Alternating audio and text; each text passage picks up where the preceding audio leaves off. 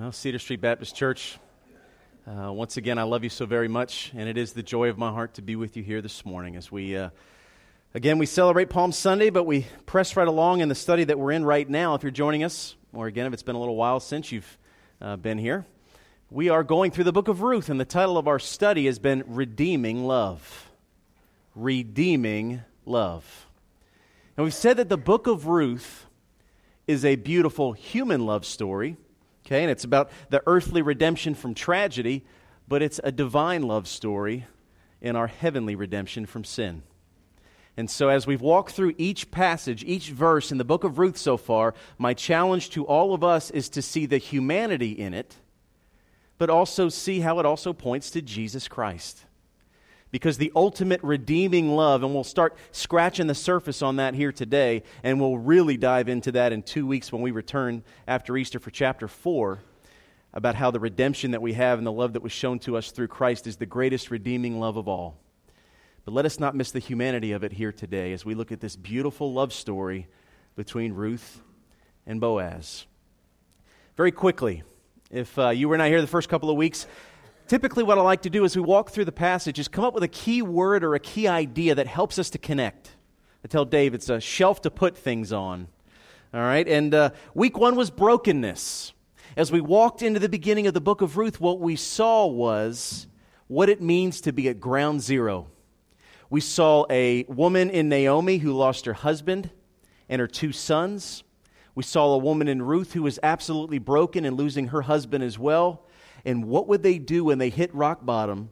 At the end of that first passage, in, in uh, actually verse 6, is when they decided, you know what? We're going to make a U turn and go back to Bethlehem.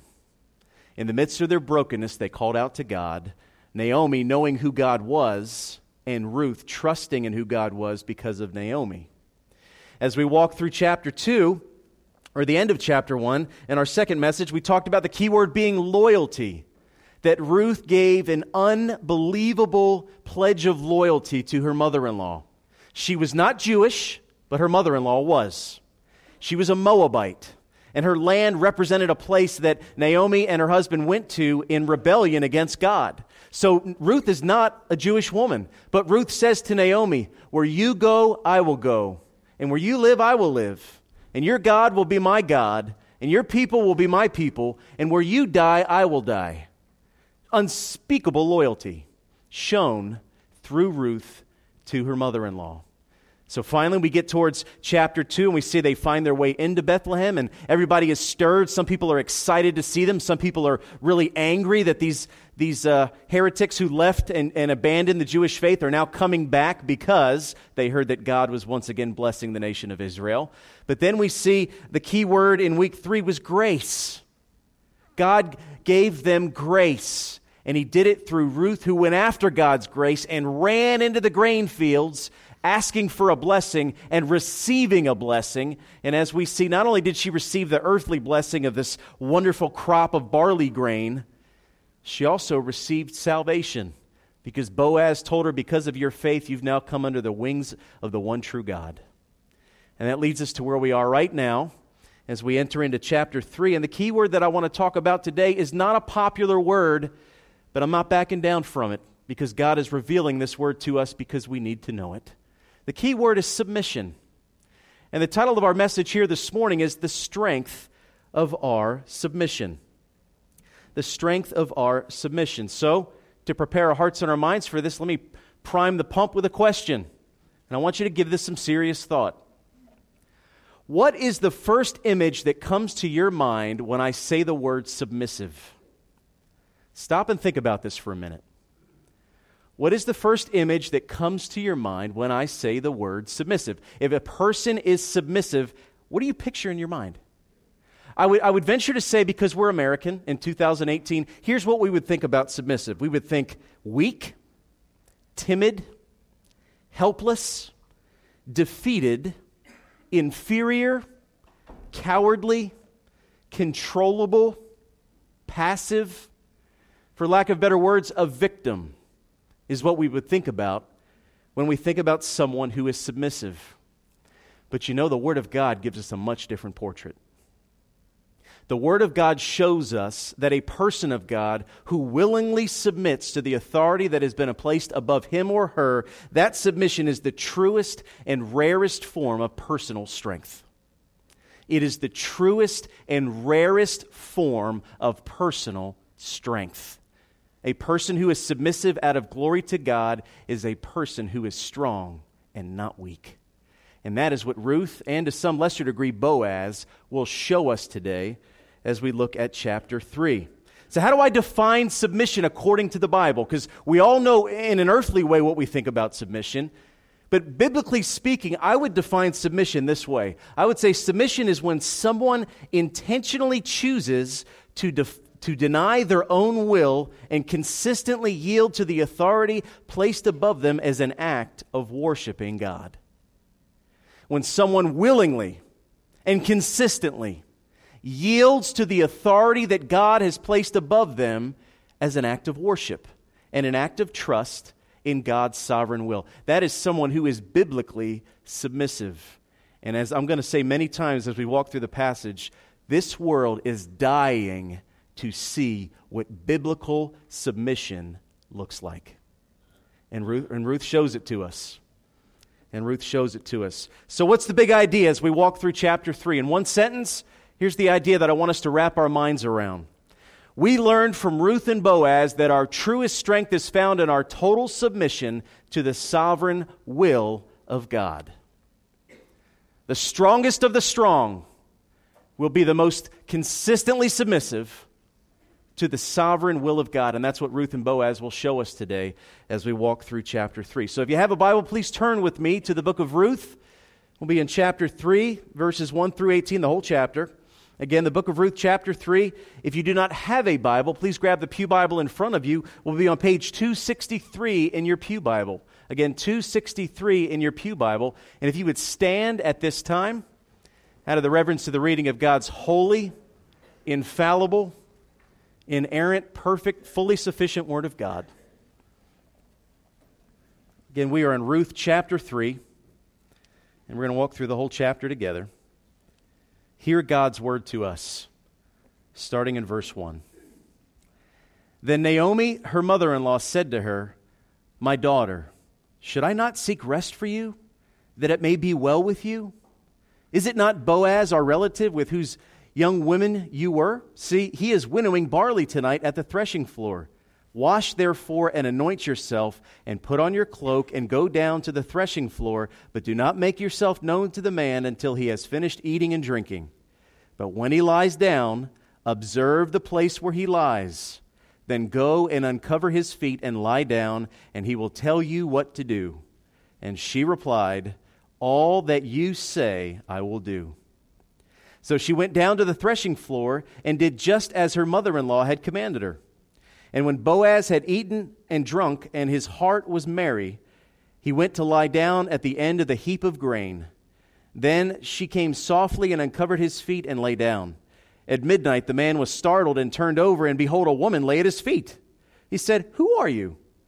And she answered, I am Ruth, your servant. Spread your wings over your servant, for you are a redeemer. And he said, May you be blessed by the Lord, my daughter. You have made this last kindness greater than the first, in that you have not gone after young men, whether poor or rich. And now, my daughter, do not fear. I will do for you all that you ask, for all my fellow townsmen know that you are a worthy woman. And now it is true that I am a redeemer, yet there is a redeemer nearer than I. Remain tonight, and in the morning, if he will redeem you, good, let him do it. But if he is not willing to redeem you, then as the Lord lives, I will redeem you. Lie down until the morning. So she lay at his feet until the morning, but arose before one could recognize another. And he said, Let it not be known. Or let it not be known that the woman came to the threshing floor, and he said, Bring the garment you are wearing and hold it out. So she held it, and he measured out six measures of barley and put it on her. Then she went into the city, and when she came to her mother in law, she said, How did you fare, my daughter? Then she told her all the man had done for her, saying, These six measures of barley he gave to me, for he said to me, You must not go back empty handed to your mother in law. She replied, Wait, my daughter, until you learn how the matter turns out, for the man will not rest, but will settle the matter today. Let us pray. Heavenly Father, I confess before you and this church that this word submission is not a very popular one. But Father, your definition is much more beautiful. And we need to know it, and we need to live it. So, Father, I pray in the few moments that we have left as we walk through the passage here that you would anoint the words, that all the honor and glory would be yours, and it would pierce our hearts in such a way that we would respond in repentance, that we would respond in faith, and that we would respond in submission ultimately to your sovereign will as you place authority figures over us in every aspect of our lives. Father, help us to be faithful to you, I pray. In Jesus' name. And God's people said, Amen. Before we uh, walk into the chapter here, there's one term I need to define because if we don't understand what this is, we'll miss the whole rest of the chapter. And we'll really miss the rest of the book. If there's one concept that is uniquely important to the book of Ruth, it is a concept known as a kinsman redeemer. Kinsman redeemer. Now, we don't use that term in 2018, so it's understandable that most of you have never heard it. But let me talk about what a kinsman redeemer is. According to the laws of Moses, specifically in the first five books of the Bible that we call the Pentateuch, all right, that's Genesis, Exodus, Leviticus, Numbers, and Deuteronomy, God reveals how important it is for the nation of Israel to be preserved and to be a legacy to continue. The nation of Israel was a holy nation that God set apart so as the rest of the world looked at Israel, they would think of God. So it was extremely important for the families, the tribes within the nation of Israel, the 12 tribes, it was extremely important for them to protect their family lineage because it pointed ultimately to the will of God. So, a kinsman redeemer is someone, according to the laws of Moses, who had the responsibility to, on, to, on behalf of a helpless relative in their own family to redeem them in one of many ways. Okay, they would vindicate them if their family members were in trouble, in danger, or in need. They could redeem family property if it was lost. They could redeem family members who were in slavery. They could avenge a death in the family. They could even redeem a trustee for the family. However, the most uh, unique way, and specifically to this story, that a kinsman redeemer is called is when someone marries the widow of one of his relatives, and by marrying them, restores their fortune, and then has children who can become the heir of that fortune. All right, so when you think of kinsman redeemer, when you think of Ruth saying, Redeem me, what she is saying is, My husband is gone my, fa- my father in law's gone. This family name will not carry on unless you marry me and we have children, and they carry that name on for us. She needs a kinsman redeemer to come and restore the family. And Boaz happens to be related to Naomi through marriage. Naomi's late husband Elimelech, who is of the tribe of Judah in Bethlehem, we find out Boaz is actually related to the family. So Naomi knows Ding, ding, ding, ding, ding. We got a kinsman redeemer in the family who's wealthy and owns land and has already been generous. And Ruth, you better marry this guy or we're in trouble. All right, so that leads us to point number one. The first of the three things I'd like us to see in verses 1 through 5. Let's look at the plan of Naomi and as it requires strength for submission. Let's see how the plan of Naomi requires strength for submission. Now, here's the plan Naomi's cooked it up in her mind she has said to Ruth, Here's what I want you to do. Boaz is down at the threshing floor. I'll tell you in a minute what that is. And he's gathering up the, the, the barley harvest. Say that five times. And when he gets to eat and drink and go to bed, I want you to go to him and I want you to uncover his feet and lay patiently at his feet and wait and watch and ask to be redeemed. Now, as we walk through this, we got to talk first of all in verse 3 about what is the threshing floor. Well, the threshing floor is an elevated place, specifically, most likely, probably the second floor of a barn outside of town, where they're gathering all of the harvest of the barley wheat and they're threshing it out, okay? They're removing the kernels from the husks and they're gathering up all the grain. And these men, these landowners, typically would abandon their home for several weeks at a time and sleep at the threshing floor to protect their crop from thieves. And also, it just time management. They could wake up early, go right back at it, work as hard as they can, get something to eat, lay down, and go after it again. if there's any accountants in the room today, you know exactly what I'm talking about as we get close to April 15th. You get as close as you can to the computer, you work as long as you can, you go home, you sleep, you shower, right back at it for another 13 hours. That's what it was like at harvest time. So he's at the threshing floor. And in verse 4, we see this, this plan is Naomi is sending Ruth to go in the dark and sit at his feet when he is sleeping, and when he wakes up, to gently and patiently call out for redemption. Now, there's a couple things that she says. One thing she says in, uh, in the passage here in verse 3 is to wash herself and anoint herself as she goes. Okay, this is a literal and a symbolic issue. Literally, she's going to be more attractive if she washes herself. Symbolically, Ruth has been in mourning. And typically in the Israel nation, when they were in mourning, they wore sackcloth and ashes, and they mourned the death of loved ones. So this is a symbol. Naomi is saying, Your time of mourning is over, and your time of redemption has come. So wash, be anointed, and go sit at his feet. Now, this was Naomi's plan, but there's some problems with this plan. And I'm going to be very literal with you. All right? So, there were many women who would tiptoe into the threshing floor throughout the harvest season and sit next to men who were wealthy landowners. Those women were called prostitutes, and they would offer their services for grain. And so Naomi is telling Ruth to go in such a way that she may actually come across as a prostitute, and that's kind of dangerous.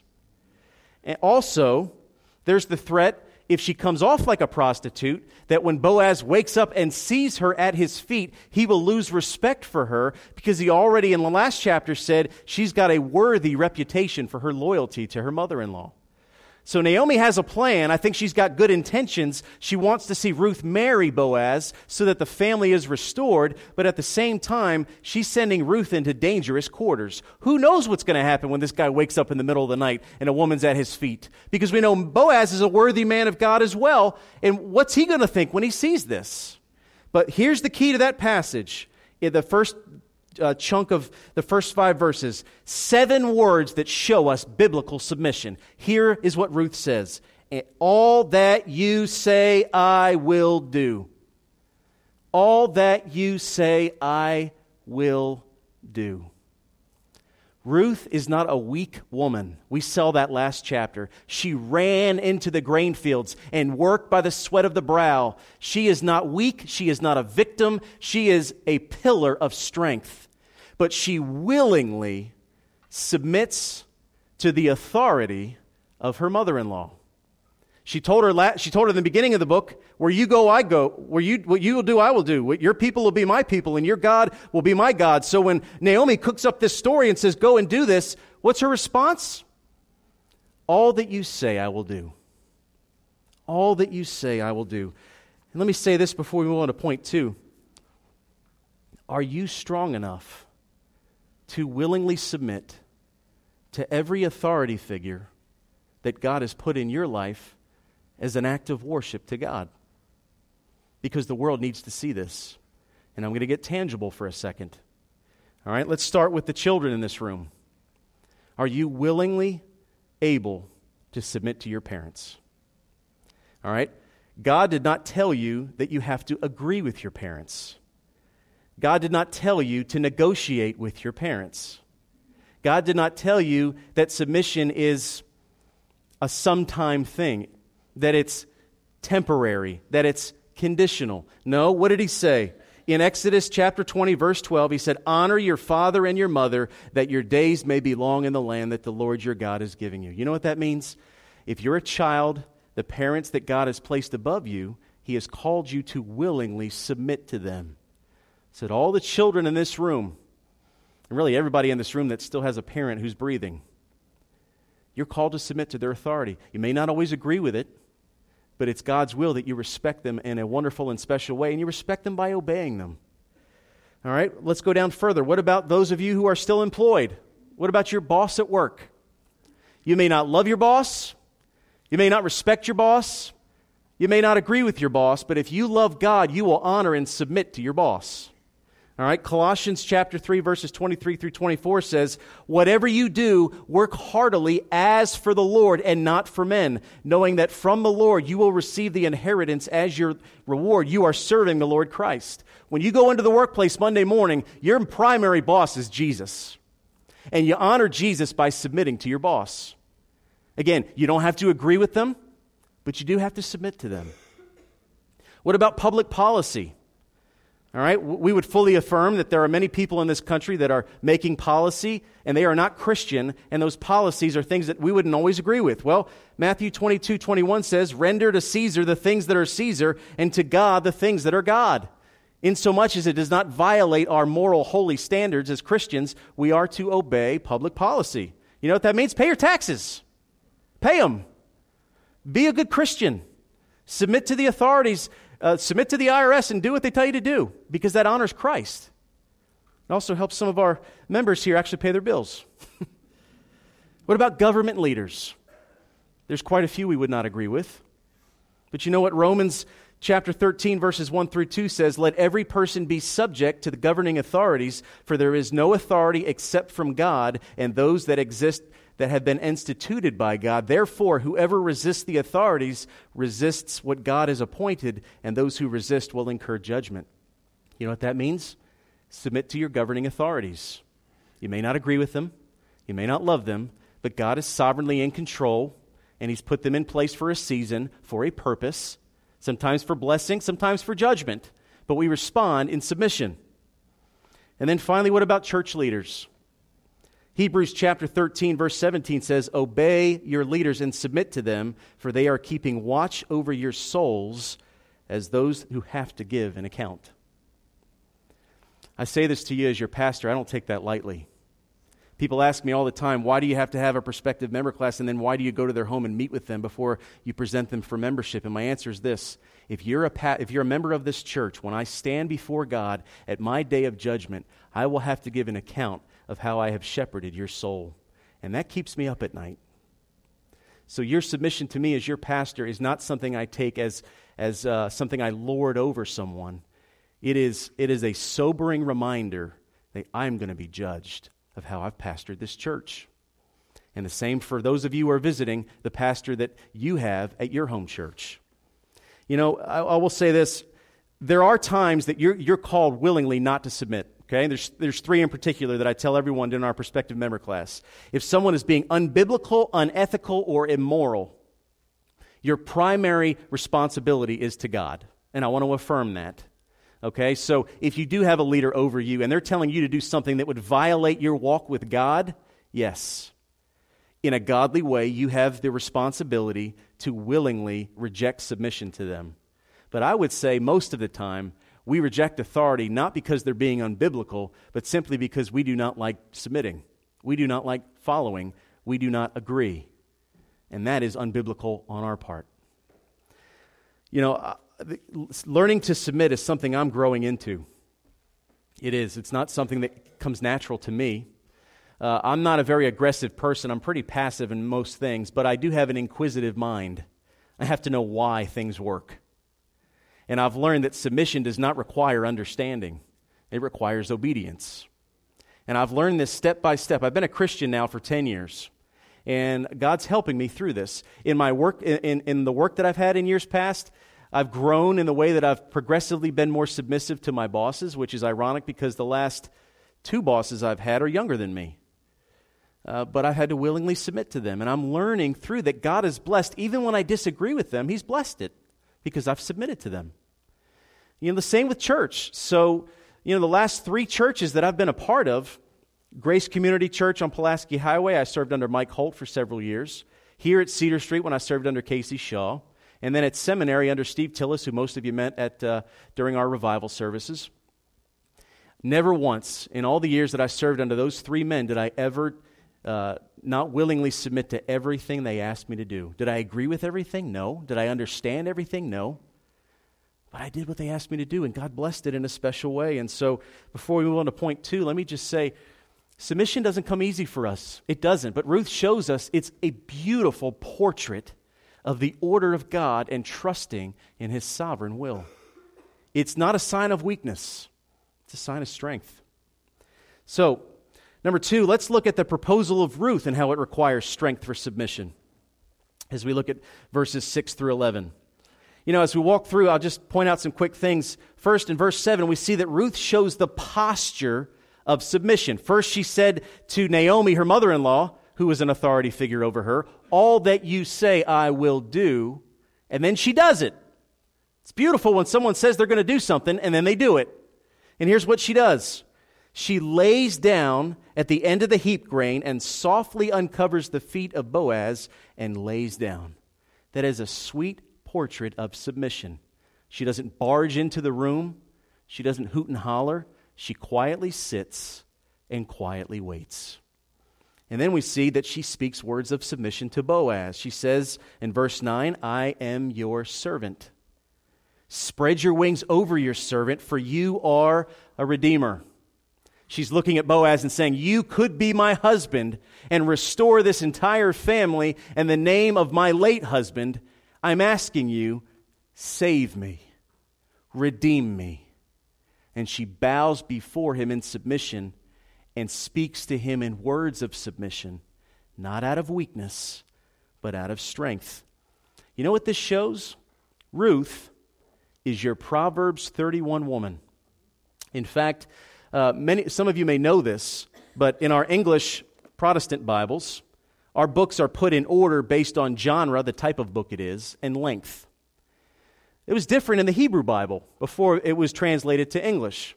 Okay? And in the Hebrew Bible, guess what? The book of Ruth comes right after Proverbs. And Proverbs 31 is a portrait of the virtuous woman, and it leads right into Ruth, who shows us what a virtuous woman is all about. I don't think that's by accident. I don't think God does anything by accident. So think about Proverbs 31. I'll just read a couple of quick parts in the passage. In verse 13 of Proverbs 31, it says that the virtuous woman works with willing hands. Sounds like Ruth. Verse 15 provides food for her household.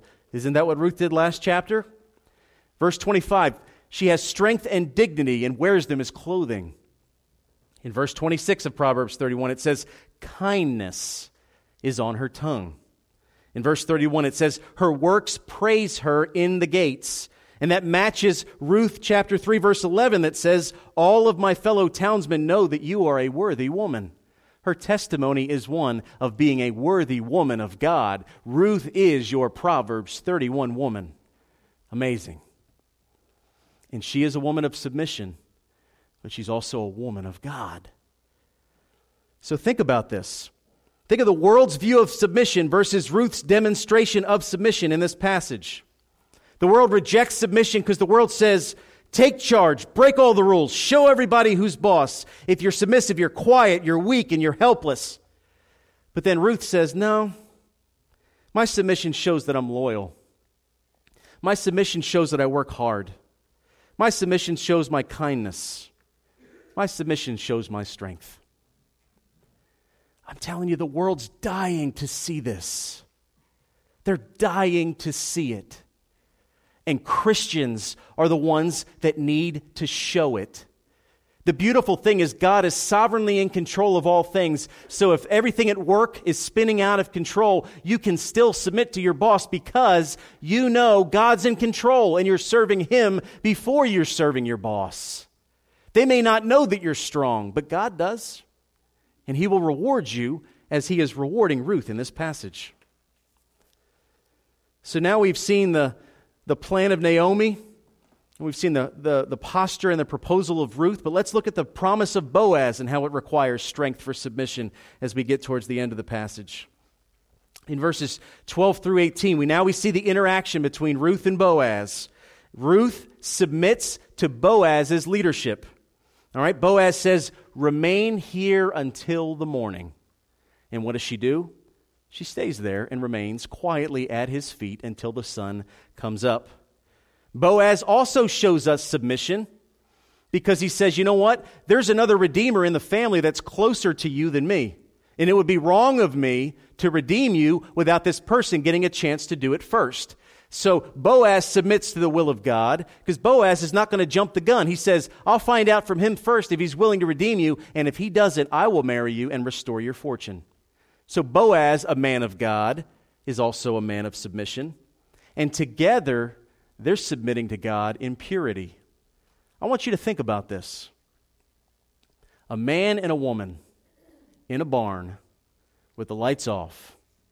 The man is tired. The woman smells of sweet perfume. They're both away from home. Nobody would know anything but God. But what happens? Ruth and Boaz maintain their purity. Ruth and Boaz make a commitment and they stick to it. She stays at his feet. They rest till the morning. Then he sends her off with some, some grain as a gift to, his, to her mother in law, and she goes on her way. That is a beautiful submission to the will of God for the sanctity of marriage. And again, our world needs to see that. This is a portrait, by the way, of marriage in Ephesians chapter 5.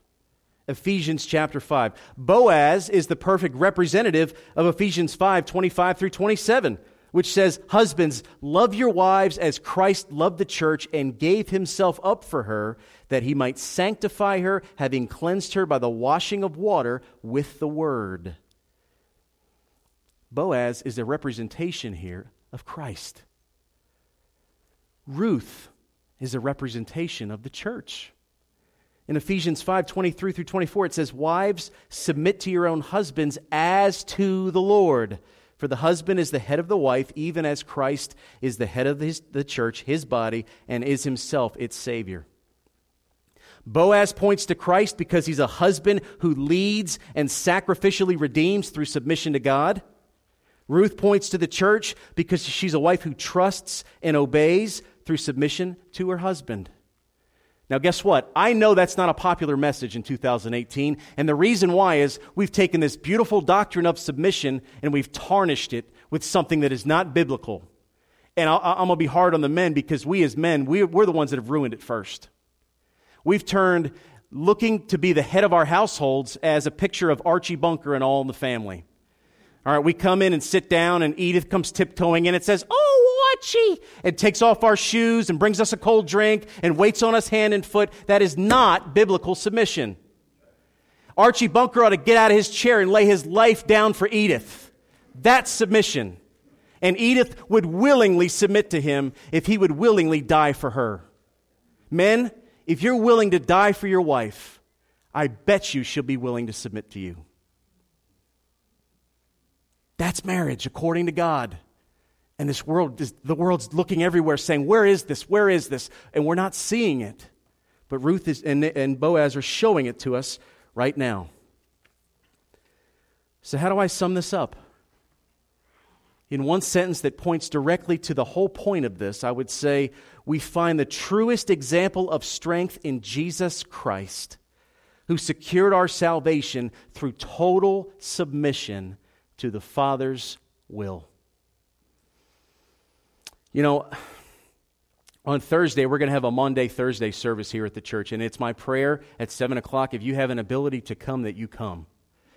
I mean this, and I'm not sugarcoating this. It is the single most meaningful service I have ever experienced was last year when we walked through this together. We take communion, we have candlelight, and we remember on Thursday night, here's what we remember. We remember Jesus Christ in the garden.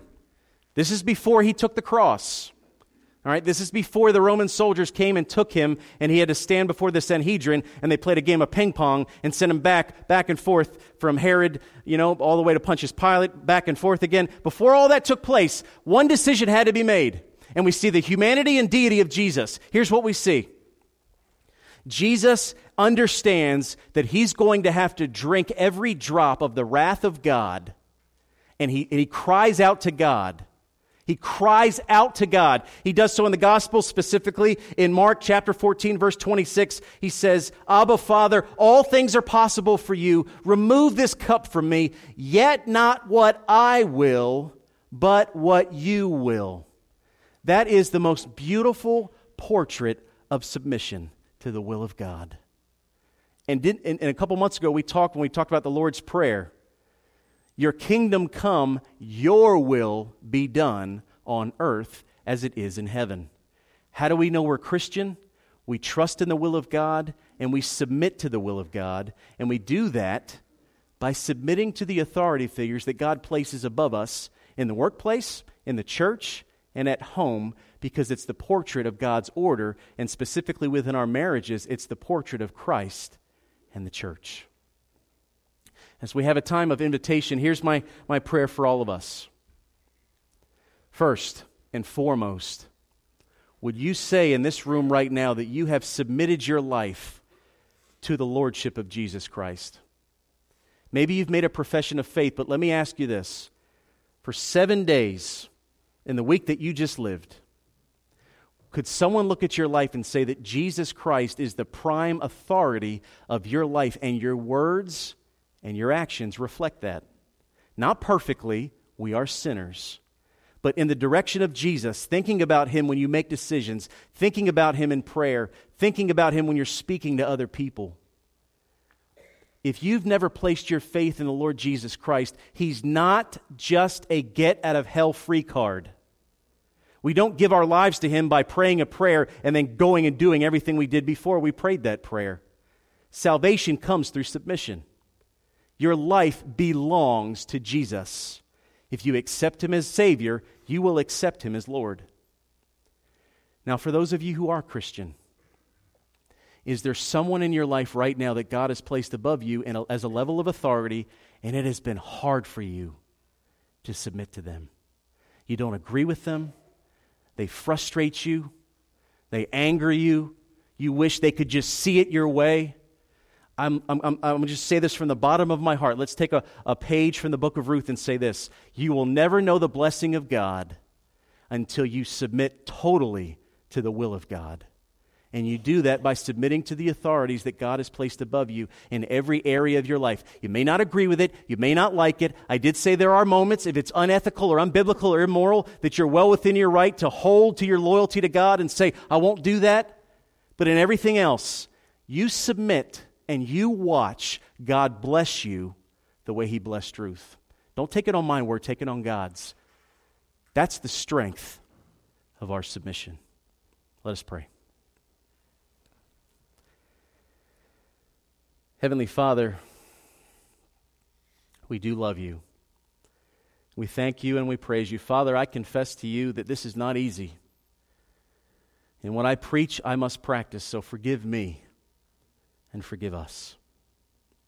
Father, let, let, us be, let us be a portrait of submission because it's a portrait of trust in your will and worshiping your name, Father. Let the members of this church be beacons of salt and light in this community by the way that they submit to their bosses and the way that they submit to each other.